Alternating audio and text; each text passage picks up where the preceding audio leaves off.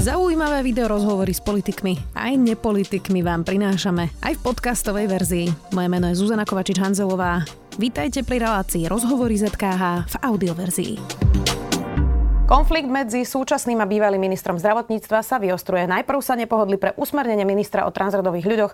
Teraz je na stole problém s plánom obnovy. Ex-minister Krajčí kritizuje ministra Lengvarského. Podľa viacerých však stoja projekty na ministerstve financí, kde robí poradcu ministrovi Matovičovi. Práve on, Marek Krajčí, poslanec za Olano a bývalý minister zdravotníctva už sedí v štúdiu. Vítajte. Dobrý deň, ďakujem pekne za pozvanie. Povedala som to správne, že robíte poradcu Nie. ministrovi Matovičovi? Radíte mu. Ani mu neradím v princípe, ako, ako samozrejme, keď sa niekde bavíme o nejakých veciach, tak o, sa môže opýtať na môj názor, ale v princípe to ani nerobí. Ale Igor Matovič... rokovania, nie? Spolu. S Matovičom? Uh-huh. Nie. Na rokovania o nemocniciach nechodíte? Nie. Igor Matovič sa nezúčastňuje rokovaní o nemocniciach, na ktorých som bol ja.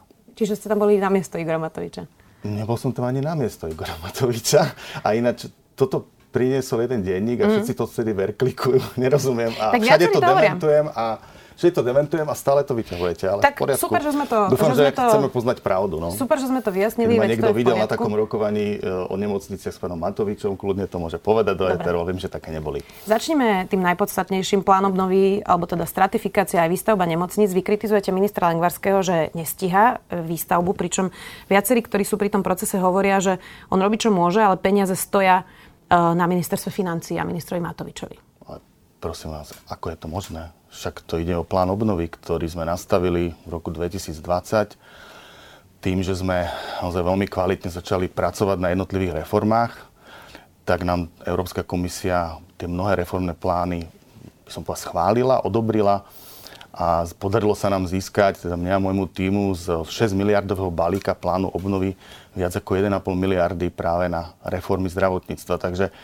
s týmto ministerstvo financí naozaj nemá veľa spoločného. Ešte sa dostaneme k tým, k tým podrobnostiam, ale mohlo by to niekomu vyzerať ako pomsta um, pána Matoviča a vás za to, že ste museli skončiť vo funkcii len za tú nejakú osobnú pomstu, za ktorú na konci dňa ale nebudú nemocnice pre pacientov. Ale prosím vás, prečo to niekto sa snaží teraz hodiť na mňa alebo na pána uh, expremiéra? Však um, tam bol rok času na implementáciu toho, čo sme dohodli a momentálne teraz sa zistuje, že tá implementácia neprebiehala ako mala a hlavný problém je ten, že nie sú projekty, ktoré sa majú stavať. A hovoríme teraz o projektoch nemocníc, ktoré majú byť na fulku postavené. Je tam 870 lôžok eh, vynegociovaných s Európskou komisiou. To trebalo minulý rok pripravovať. Zdravotníckú implementačnú agentúru som už ja rozbiehal v marci. Podarilo sa mi získať 1 milión eur, ktoré pristáli na účte ministerstva zdravotníctva ešte 10. marca ona mala v zápäti vzniknúť a mala ona pomôcť uh, pripravovať tie projekty štátnym nemocniciam. Aj k tomu sa ešte podrobnejšie dostaneme, ale poďme k tomu, čo povedala pani Antošová, ktorá dala rozhovor denníku N. Ona vlastne má na starosti práve projekt nemocnice v Martine. Pán minister a generálny tajomník úradu sa veľmi snažia robiť, čo môžu, ale musíme prechádzať viacerými procesmi aj na ministerstve financií. Dodnes nemáme ani euro, aby sme pokračovali v príprave projektu a bez nich to nejde. Je smutné sledovať, ako sa odsúhlasujú financie na viaceré často až prekvapujúce investície. Už sme unavení. Každý si musí uvedomiť, že bez vstupnej investície sa takýto projekt robiť nedá. Inými slovami teda, vy kritizujete, že nie sú pripravené projekty, ale z toho, čo hovorí pani Antošová, vyplýva, že my nemocnice nedostali ani euro dopredu na to, aby mali za čo vlastne tie projekty pripraviť. Tieto plány a projekty mala dokonca v, v súčinnosti s nemocnicami riešiť zdravotnícká implementačná agentúra, ktorá na to mala nahajrovať najvyšších odborníkov a profesionálov. Tá mala vzniknúť naozaj začiatkom roku 2021. Na to peniaze boli, 1 milión eur, pristalo na účet ministerstva zdravotníctva. To, že tá agentúra vznikla až e, v oktobri 2021 a to, že do konca roka, žiaľ, neurobila absolútne nič, to je fakt. To je hm. holý fakt, za ktorý, áno, vyníme aj súčasného ministra, pretože ten proces implementácie úplne zaspal. No, keď už hovoríme o tej implementačnej agentúre, tak uh, vy sa stiažujete, že tá agentúra meškala, ale vy ste boli ešte vo funkcii a nevypísali ste výberové konanie na riaditeľa. Urobil to až minister Lengvarsky, ten nastúpil v apríli a hneď 21. júna, potom čo nastúpil, vlastne uh, vypísal výberové konanie, tak skôr to vyzerá, že to je kombinácia vecí aj vašich zlyhaní a možno nejakých procesov, ktoré sa spomínajú teraz, nie? Ja som presvedčený, že keby som tam zostal, tak to výberové konanie, ako som povedal, 10.3. pristali peniaze na účte ministerstva financí. Ja som 11. žiaľ podával demisiu, to znamená, v krátkých dňoch by sme vypísali výberové konanie. A na druhej strane si ešte myslím, že v takejto situácii sa dá urobiť aj to, že tá agentúra vznikne, minister poveli, poverí riadením človeka, ktorému dôveruje a urobí sa výberové konanie dodatočne či už teda úspeje ten človek, alebo potom úspeje lepší odborník, to je samozrejme druhá vec, ale v takýchto situáciách ja by som určite takto postupoval. Opäť zacitujem e, pani Antošovu. Minister robí, čo môže. Zdá sa, že z jeho pozície nemôže robiť také rozhodnutia, aké by chcel a mal robiť. A ako by ste sa cítili ako minister, keď vidíte, že poradcu predsedu vlády v oblasti zdravotníctva robí asistentka bývalého ministra? Je veľmi smutné, keď zistíte, že o tom, či váš projekt bude financovaný alebo nie, bude rozhodovať takýto odborník. Vždy som si myslela, že poradca má byť niekto s naozaj veľmi erudovanými skúsenostiami z daného odboru, človek rešpektovaný zdravotníckou komunitou. Pani Hlubockú nechcem uraziť ľudský voči, nič nemám, ale z môjho pohľadu nebola táto pozícia obsadená úplne šťastne. Bolo nám nenápadne a taktne naznačené, že konečné rozhodnutie môže vychádzať aj od nej. Tak celý rok, keď ste boli vy na ministerstve, sa hovorilo, že pani Hlubocká e, má v mnohých veciach posledné slovo na ministerstve, že tam tomu tak trochu šéfuje. Aké má ona skúsenosti s výstavbou nemocnice alebo ich projektovým manažmentom?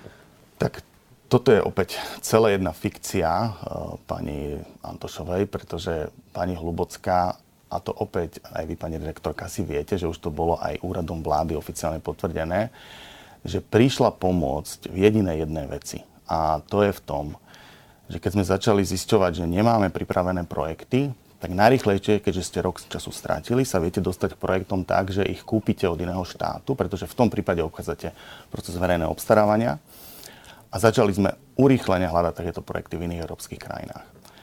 Na, na úrade vlády uh, momentálne žiaľ prišla vojenská kríza, to znamená, že naozaj tam všetci ľudia pod vedením, vedením pani Karvašovej pracovali na plné obrátky, tak ja som práve kvôli rýchlosti času ponúkol pani Hlubockú. Pani Hlubocká pracovala, neviem koľko, ale viacero rokov v zdravotníctve v Spojených štátoch amerických, ve vynikajúco po anglicky, čo bol prvý predpoklad. Druhý, druhá vec, aby sa teda vedelo, tak pani Hlubocká má a, titul zo zdravotníckého manažmentu, ktorý získala v Prahe pod akreditáciou Tex, Tex, Texas Wesleyan University. Takže myslím si, že je to relatívne celkom solidný človek so, so slušným rozhľadom a práve ona robila len túto jedinú vec, to znamená nazývať ju teraz ako poradkyňou, ktorá o niečom rozhoduje. Úrad vlády to poprel a samozrejme poradci väčšinou nerozhodujú, dodávajú iba informácie, ale ona naozaj... na premiéra, to sa asi e, Prosím? dá povedať, že má vplyv na premiéra poradca. Ale opäť, ona jediné, čo mala jednu úlohu, mala priniesť možné projekty z európskych krajín plus Izrael sme pozerali, hmm. ktoré by sa dali úspešne implementovať na Slovensku. Tak poďme k tým projektom. Vy hovoríte teda, že jedna z tých ciest je kúpiť zahraničné projekty a implementovať ich. A výhodou teda by bolo, že nemusíte obstarávať, ale kúpite ho priamo. Lenže na dobrý projekt predsa potrebujete dáta konkrétnej nemocnice, počty lôžok, nejaký dopytový a finančný model a potom musí zbehnúť zasa územné povolenie EIA, normálna súťaž e, vlastne toho postavenia. E, tak ako sme sa dostali do bodu, že niečo, na čom sme sa tu už dávno dohodli, že potrebujeme veľké kvalitné univerzitné nemocnice západ, stred a východ, mm-hmm zrazu neplatí a začíname tú debatu od znova. Hm, to nie je pravda. A priamo v pláne obnovy je, bolo nakonfigurované môjim tímom tých 1035 lôžok na tzv. shell core stavbu, teda rozostávanie, čo mala byť koncová univerzitná nemocnica. A následne tam boli lôžka, ale naozaj nedalo sa s komisiou dorokovať len samé rozostávané nemocnice, plus tam je podmienka, že keď nemocnicu rozostávate, nemôžete si už potom na ňu uplatniť európske fondy. To znamená, musíte ju dostávať z vlastných zdrojov. Takže samozrejme dobrý hospodár aj potom plánuje, že čo urobí s tými rozostávanými nemocnicami. Takže tamto rozhodnutie padlo, že sa dostavovať potom budú z vlastných zdrojov rásochy, alebo teda univerzitná nemocnica. Na tých 870 lôžok áno sa malo použiť na budovanie koncovej nemocnice. Tu si treba uvedomiť, že prečo sme také rozhodnutie urobili. Kvôli tomu, že práve tieto nemocnice boli do určitej miere žiaľ diskriminované napríklad z európskych fondov, pretože európske fondy väčšinou mohli čerpať len súkromníci alebo menšie nemocnice, ktoré nemali dlhy. Teda neboli definované ako podniky v ťažkostiach. Takže teraz sa nám ako Slovensku rysovala jedinečná príležitosť a práve plán obnovy využiť na tie schátrané koncové nemocnice, a kde, ktoré nemohli čerpať tieto zdroje a preto vyzerajú tak, ako vyzerajú a tu sme chceli pomôcť. Každý z nás, či ja alebo vy, keď budeme mať nejakú vážnu diagnózu, tak pravdepodobne skončíme práve v jednej z týchto koncových nemocníc, pretože tie tie diagnózy budú zabezpečovať. To sa asi môžeme zhodnúť na tom, ale tým projektom nemocnice v Martine alebo Rasochám alebo napríklad aj fakultnej nemocnici v Bystrici predchádzali viac ako 100 stranové analýzy všetkých parametrov, ktoré sa vlastne primárne pozerali na nejakú optimalizáciu procesov. E, čiže či treba toľko posteli, či treba toľko ambulancií a nastavovalo sa to vlastne podľa toku pacientov, materiálov, personálu. Tie projekty, ktoré, o ktorých hovoríte vy, ktoré by sme mohli kúpiť, sú vlastne nové budovy so starými procesmi. Inými slovami, vlastne by sme mali peknú budovu, ale zdravotníctvo ako zo 70. rokov a tá kvalita a efektivita sa tam vlastne neimplementuje. Práve, že vôbec nie. To mali byť moderné budovy s modernými technológiami, s vybavením, tie full fit out nemocnice, to všetko toto v sebe majú. A tieto projekty, o ktorých hovoríte, tie tu naozaj boli, len treba si uvedomiť, že konkrétne a koncové dáta boli známe až koncom roku 2020. A jedna, koľko peňazí budeme mať, lebo to sa vynegociovalo, 1,5 miliardy, teda takmer 1 miliarda išla práve do budovania nemocníc. A dva, vedeli sme, ako Európska komisia je ochotná benchmarkovať výstavbu jedného lôžka. To bol veľmi dôležitý fakt, lebo keby sme to výrazne pre, preskočili, alebo teda zvýšili tú cenu, tak samozrejme oni nám to nemusia vôbec uznať.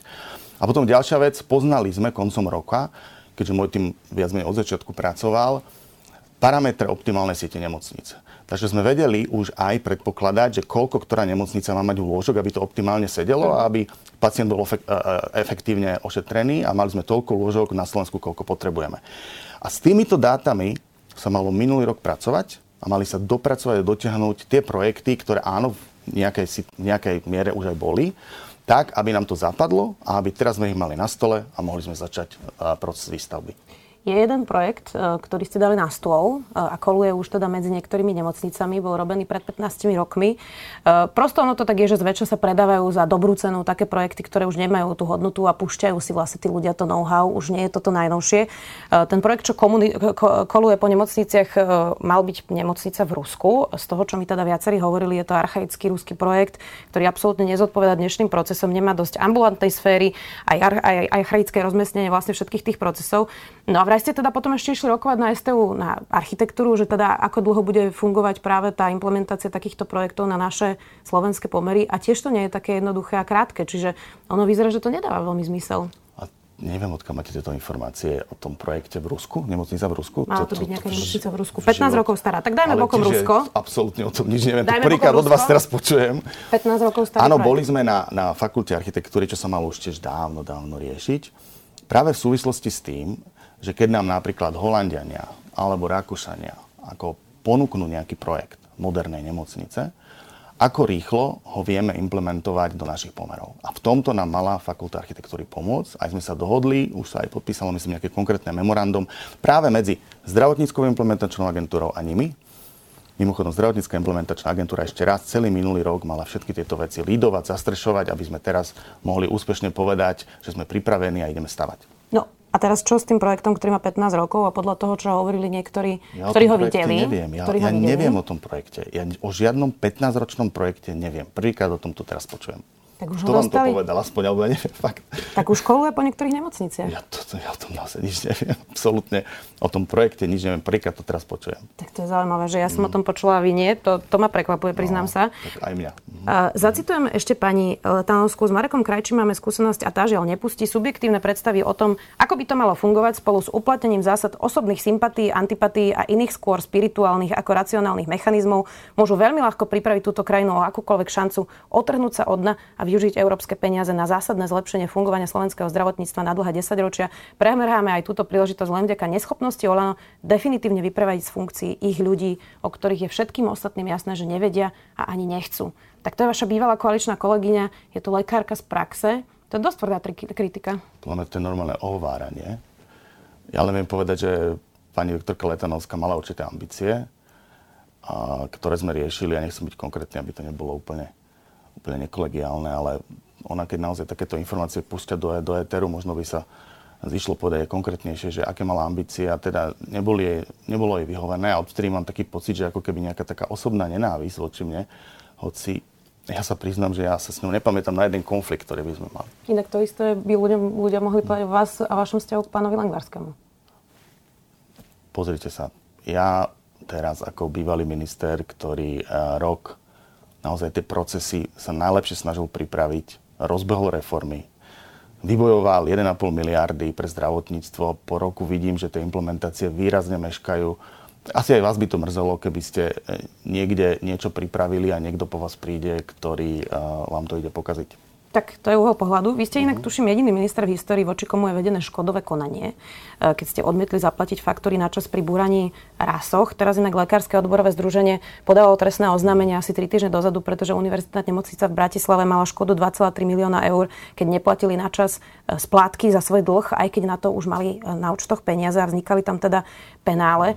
Tak trochu to vyzerá aspoň to z tej univerzitnej nemocnice na vypalovanie a odlievanie peňazí, to bolo tiež za vášho ministrovania, tak nestojí to za nejakú sebareflexiu?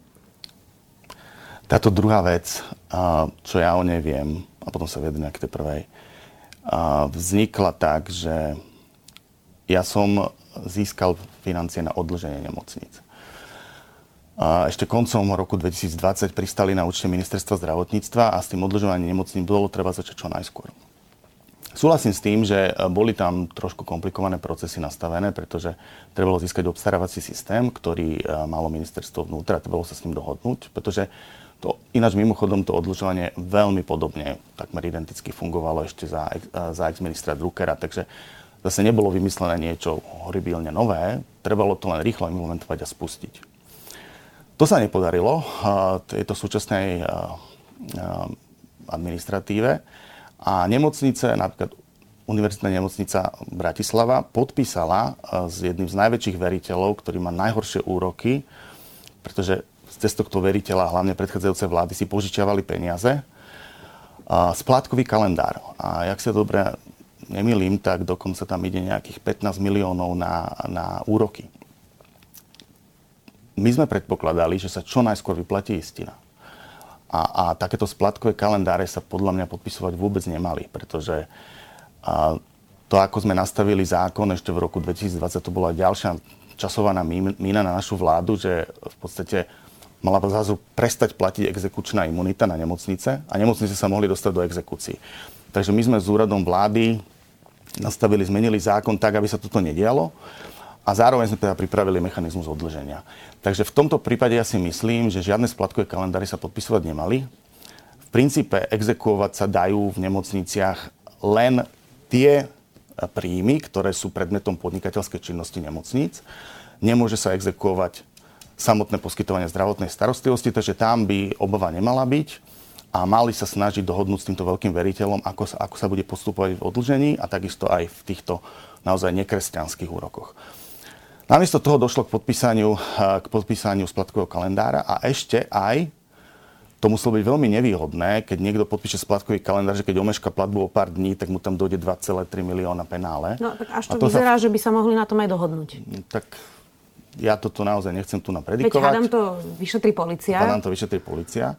Takže z tohto pohľadu, viete, toto je úplne nejaká iná situácia. Čo sa týka tej škodovej komisii, ktorá teda ešte som sa aj nemohol zúčastniť, ale uh, však pán minister vie.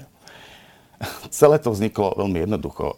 Rásochy sa búrali a boli dohodnuté zbúrať nejakých 12 miliónov. Následne cez menové listy tam došlo k navýšeniu tej sumy až na takmer 20 miliónov, čo bola obrovská suma. A ja som sa teda len od úradníkov dopočul, že toto by trebalo nechať prešetriť. Takže my sme dali vlastne na túto zákazku a na teda toto čerpanie audit. Ten audit som, o toho som poprosil podpredsedu uh, úradu vlády, pána Holého, aby ten audit urobil. Že teda, či to je naozaj tá vyfakturovaná suma sedí s tým, čo sa reálne tam urobilo, či to je všetko v poriadku. Za môjho ministrovania ten audit ešte neskončil.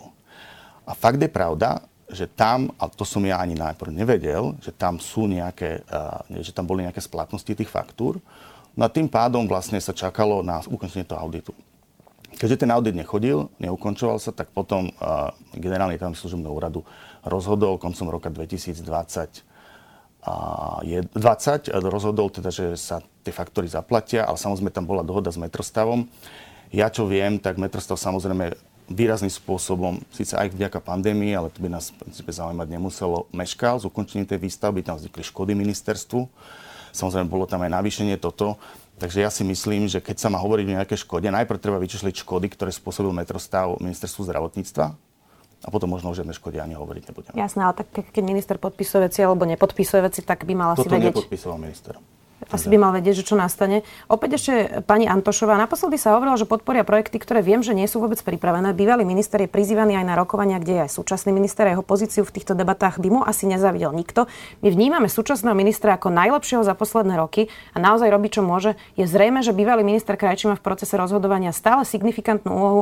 Neviem, či to nakoniec bude on a minister financií, ktorí rozhodnú, ktoré nemocnice budú financované a na základe indicií predpokladám, že to nebude na základe objektívneho hodnotenia povedali. Tak vy sa z toho síce vyvinujete, že teda nie ste poradca a že nemáte signifikantné slovo, ale tí, ktorí pri tom sú, hovoria, že máte signifikantné slovo. Tak ako to je? Ale ja sa nie, že nevinujem. Pozorte, tu na jedna vec, čo sa aj vy sa mi snažíte prišiť, že som poradca Igora Matoviča, čo nie je pravda, pretože Igor Matovič sa týchto rokov vôbec nezúčastňuje. Druhá vec je, že pán premiér ma požiadal, aby som začiatkom tohto roka, keď videl, ako veľmi mešká ministerstvo zdravotníctva s implementáciou plánu obnovy, tak ma skrátka požiadal ako človeka, ktorý som to nastavoval, ktorý pozná milníky, ktorý vie, aké výzvy treba realizovať a plniť, aby som pomohol. A to je všetko. Ja som sa snažil len pomôcť zachrániť veci, ktoré sa dajú, s tým, že ale ja som rovno aj pánovi premiérovi hovoril a hovorím to aj tu, že za tejto exekutívy, ktorá na ministerstve zdravotníctve je, ja nemôžem niesť žiadnu zodpovednosť za to, čo sa deje. A vy veľmi dobre viete, že môžete mať rôznych poradcov, ale nakoniec to rozhodnutie je na vás. To znamená, to, čo sa bude diať, je, či pán premiér akceptuje akékoľvek rozhodnutie, akékoľvek rady alebo nie, či bude brať tie informácie alebo tie informácie. Takže ja, ak môžem povedať, ja len hovorím, čo viem a snažím sa konštruktívne pomôcť aby sme dokázali tie peniaze, ktoré sme vyjednali, naozaj úspešne implementovať. Či sa to podarí, to je druhá vec. Teraz tie, te, teraz tie milníky a vôbec, vôbec ten časový stred je naozaj veľký. Tak, aby som to pochopila, tak prečo potom napríklad pani Antošová hovorí, že vlastne je tam problém na ministerstve financií a že posledné slovo máte vy a pán Matovič, že to je ten problém, prečo sa to zdržuje? Ja neviem, ja som dúfam, že presvedčil aj vás, aj všetkých teraz, že tam vôbec problém momentálne nie je. Problém viete, v čom je Martinské nemocnice? Že trebalo ich projekt implementovať na dáta, ktoré nám poskytla Európska komisia a ktoré sme mali z, z prijatia reformy nemocnic, teraz osn A ten projekt trebalo takýmto spôsobom začať realizovať a ja som prvý, ktorý som hovoril, keď už boli financie práve aj s Martinom, že veľmi som rád, že sú tak ďaleko, ako sú a že treba sa pokúsiť ten ich projekt aj z financií Fondu obnovy realizovať. To, že teraz sa rok stratil, a to naozaj som ja na ministerstve nebol, a že ten projekt nie je tak pripravený, aby mohla Národná implementačná koordinačná agentúra NIKA pod úradom vlády konštatovať, že toto je projekt, do ktorého poďme, lebo tam sa nám oplatí investovať peniaze, skôr majú obavy, že tam prepadnú výrazné balíky peňazí, tak za to ja naozaj nemôžem. Vy ste pre postoj povedali, hoci by som bol radšej, keby sa mnohé veci riešili flexibilnejšie a rýchlejšie, nemám žiadnu páku, ako pritlačiť exekutívu na ministerstve, aby pracovala pružnejšie. Skôr mám niekedy pocit, že majú iné noty. Aké noty?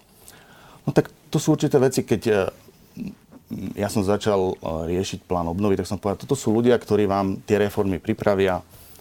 Oni už vedia, ako sa to robí, pretože časť tých ľudí pán minister vlastne poprepúšťal No a pán minister odmietal a s týmito ľuďmi spolupracovať, tak ja som potom povedal v poriadku, tak nakoniec pán minister, je to teda však váš rezort, e, vy si urobte ako myslíte. No ale čo sú tie noty?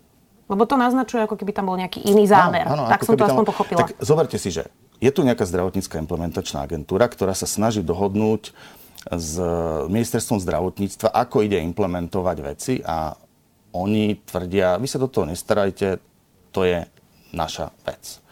A oni vlastne vznikli a do konca roku tým pádom nič nerobili. Toto ja mám pocit, ako keby naozaj niekto tu niečo pripravoval, sú tam nejaké iné noty. Ale aké?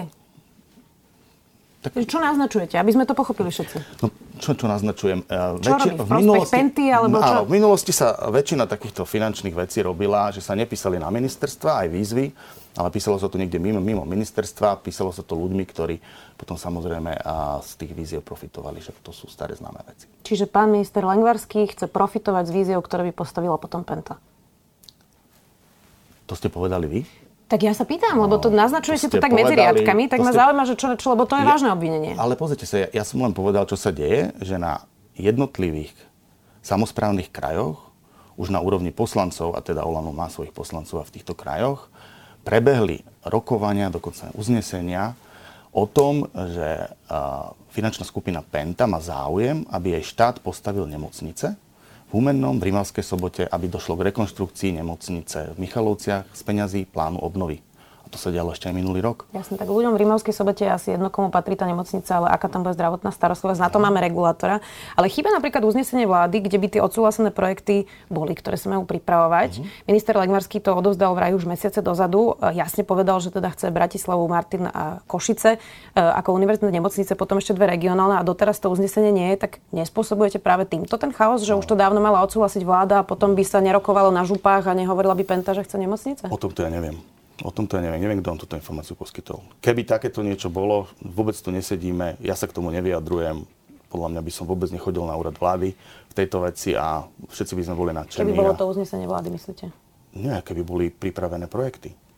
Lebo, prepačte, ale e, momentálne zdravotnícka implementačná agentúra už má dáta, ktorá od januára začala zhraňať od všetkých e, poskytovateľov zdravotnej starostlivosti a už vie vyhodnotiť, ktoré projekty sú ako pripravené a ktoré sme a nie sme schopní stihnúť. Takže keby takéto niečo bolo, tak ešte raz, ani ja tu teraz nie som a vôbec sa o tieto téme nebavíme, tak sme celý šťastní a pán minister je veľmi úspešný. Vy ste boli vo funkcii kritizovaní aj za to, že ste na ministerstve vymienili strašne veľa ľudí po tom, čo ste, tam, čo ste tam prišli a dosadili ste tam ľudí, niektorých aj bez expertízy do funkcie. Ale teda aj zlyhanie pri pandémii vyvrcholilo to tým výrokom, že ste bezmocní a neviete nič tvrdšie presadiť. Tak nediskvalifikovali ste sa už ako minister a nemali by ste to teraz prenechať pánovi Langvarskému? A čo robil pán Langvarský, keď prišiel po mne?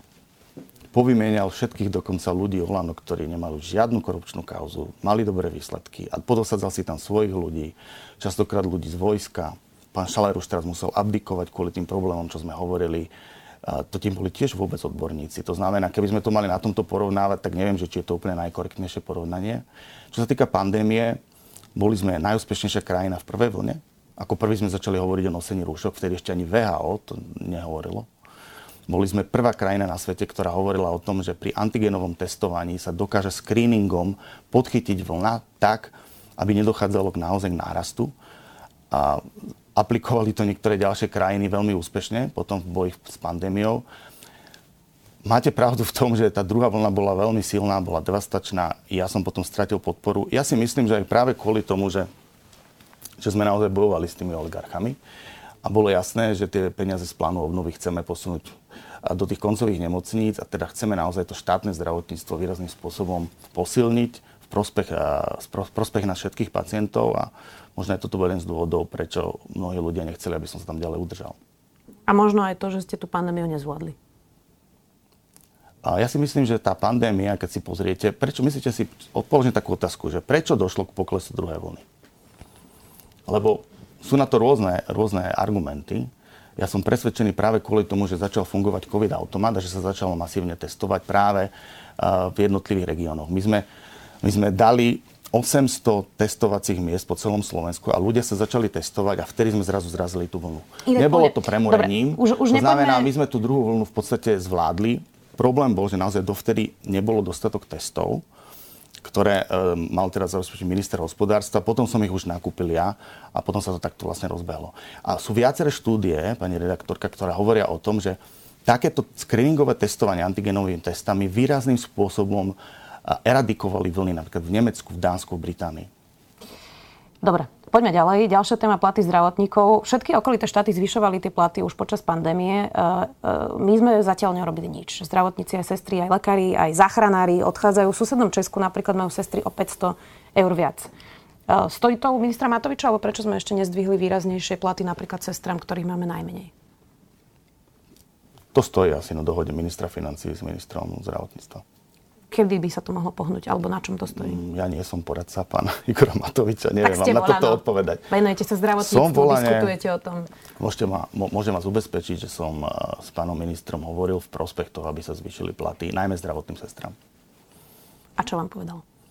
Povedal, že potrebuje dáta, že rokujú a že pokiaľ tie dáta potvrdia to, že naše zdravotné sestry a hlavne okolko sa im tie platy zvýšiť majú, takže je tomu otvorený niektoré nástupné platy sú niž, nižšie ako v potravinách, keď niekto robí na pokladňu. No, to je, je to obrovský problém. Ja si myslím, a my to máme v programu vyhlásení vlády, že zdravotné sestry eh, by sa im mali zvýšiť platy aspoň na 1,1 násobok uh, priemernej mzdy, uh, aj v rámci, keď sa porovnáme krajín OECD.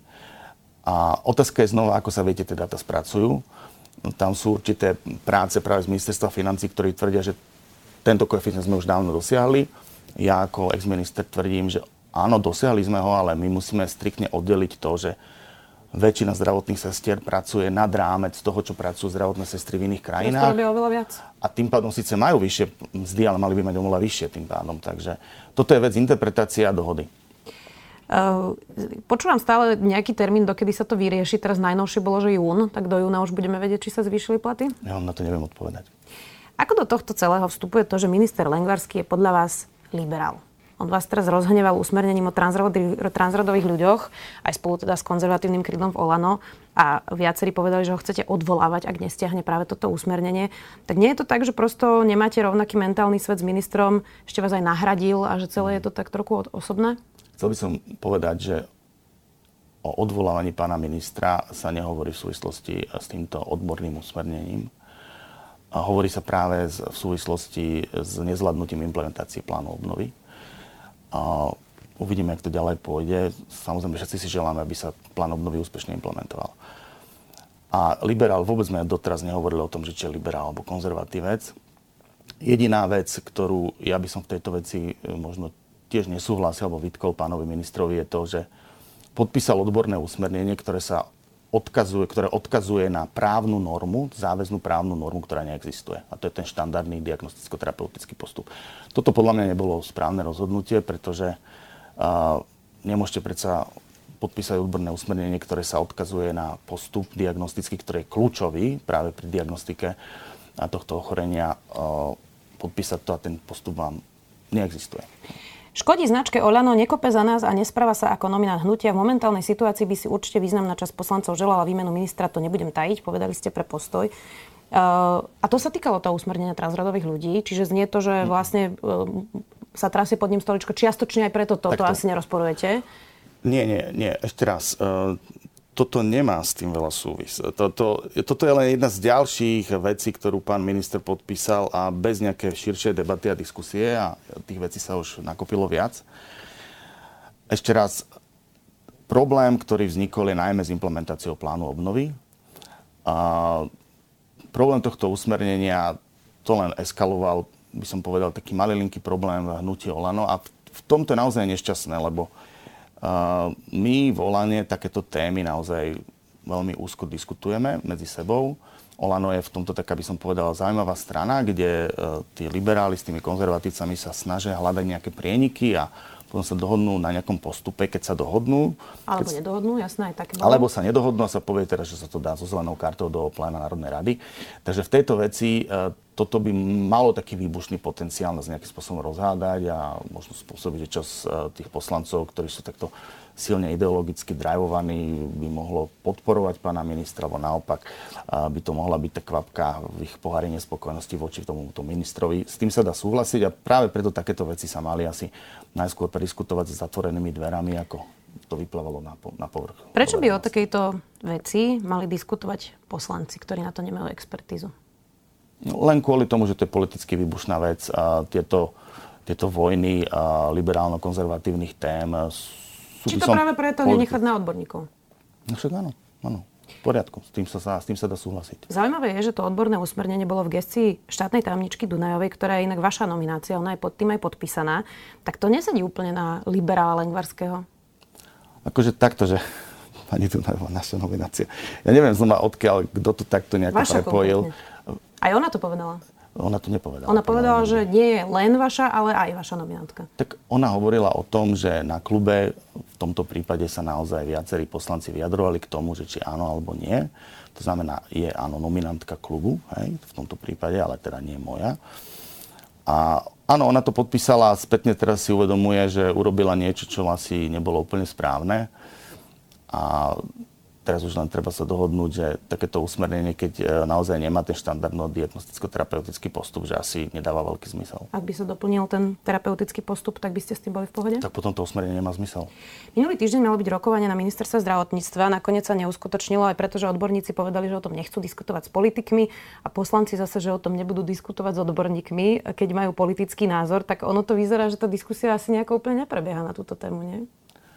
Nie, ako tam si treba uvedomiť, že jedna vec je naťahovať to a škodiť si tým a druhá vec je rýchlo rozhodnúť.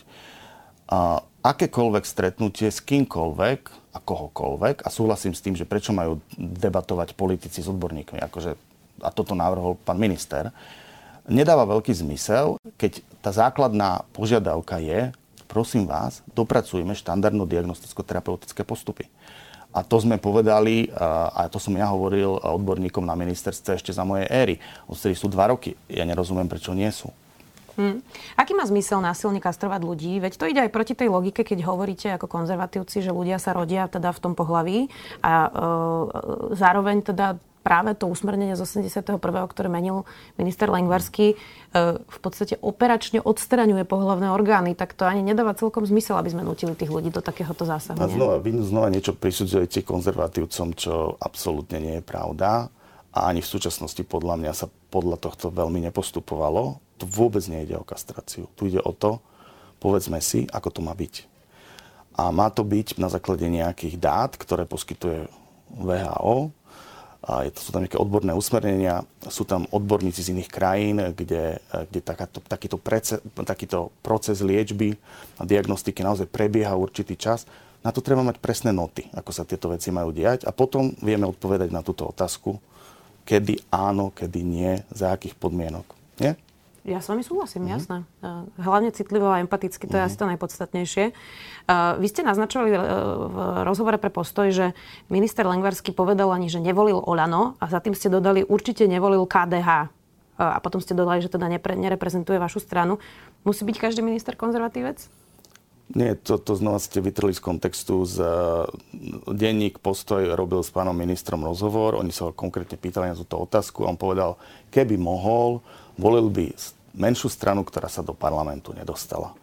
A tým pádom to skončilo, takže e, samozrejme vo svetle týchto, týchto vecí, ktoré sa teraz diali. To bolo kada, no, však, e, mo, zdalo sa nám, že možno niektorí sme sa aj potešili, ja neviem, Ako, ale, ale asi nie.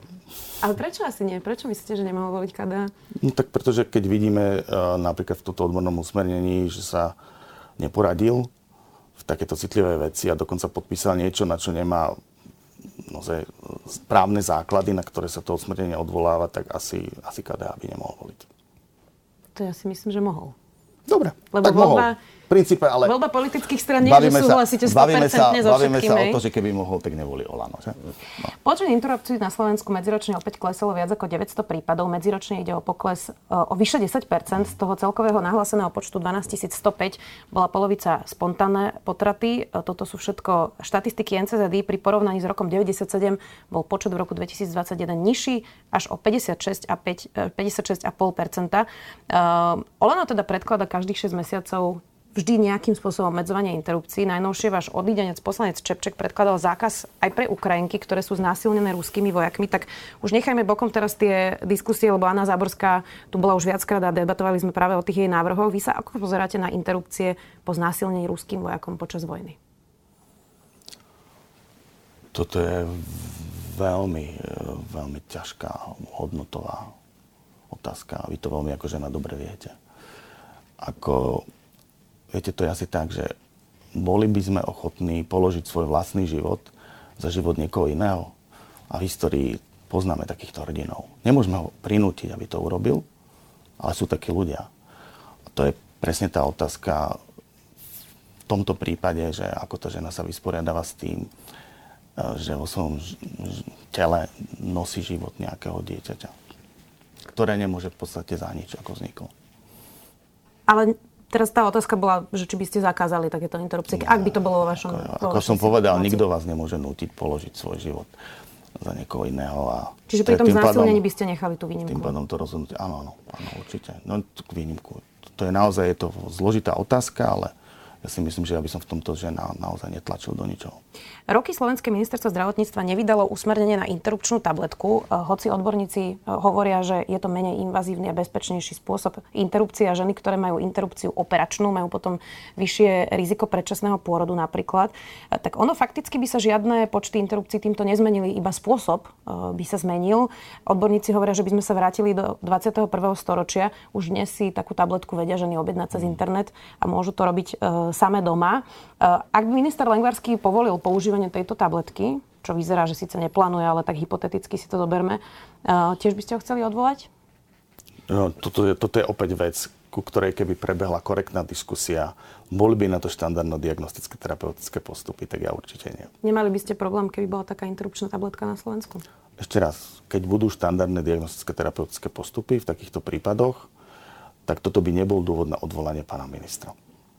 Vy ja, či by som mal prv... Mm. Viete, potrebujem naozaj tiež vidieť tie dáta, ako ste povedali. E, Sice som lekár, ale nie som teda ginekolog, to mm. znamená, to chce naozaj debatu. A ja som túto tému nikdy nezmietol zo stola ako minister, len som vždy povedal, poďme sa o tom baviť, poďme povedať ako, kedy, prečo, aké sú dáta a tomuto podľa mňa sú všetci rozumní ľudia otvorení, nie? Ja dúfam. Neviem to povedať. Zatiaľ sa to ešte stále neudialo, tak už to trvá no, roky. A treba povedať, že aj ministri za smer, aj vaši ministri už teraz, takže zatiaľ nikto asi ne, ne, nemal potrebu o takejto debate vlastne viesť nejakú diskusiu. Mm, vidíte. Záverečná otázka. Ak by teda minister Lengvarsky neustal práve plán obnovy, vrátili by ste sa ako minister? To je úplne predčasná otázka. Momentálne vôbec tak neuvažujem.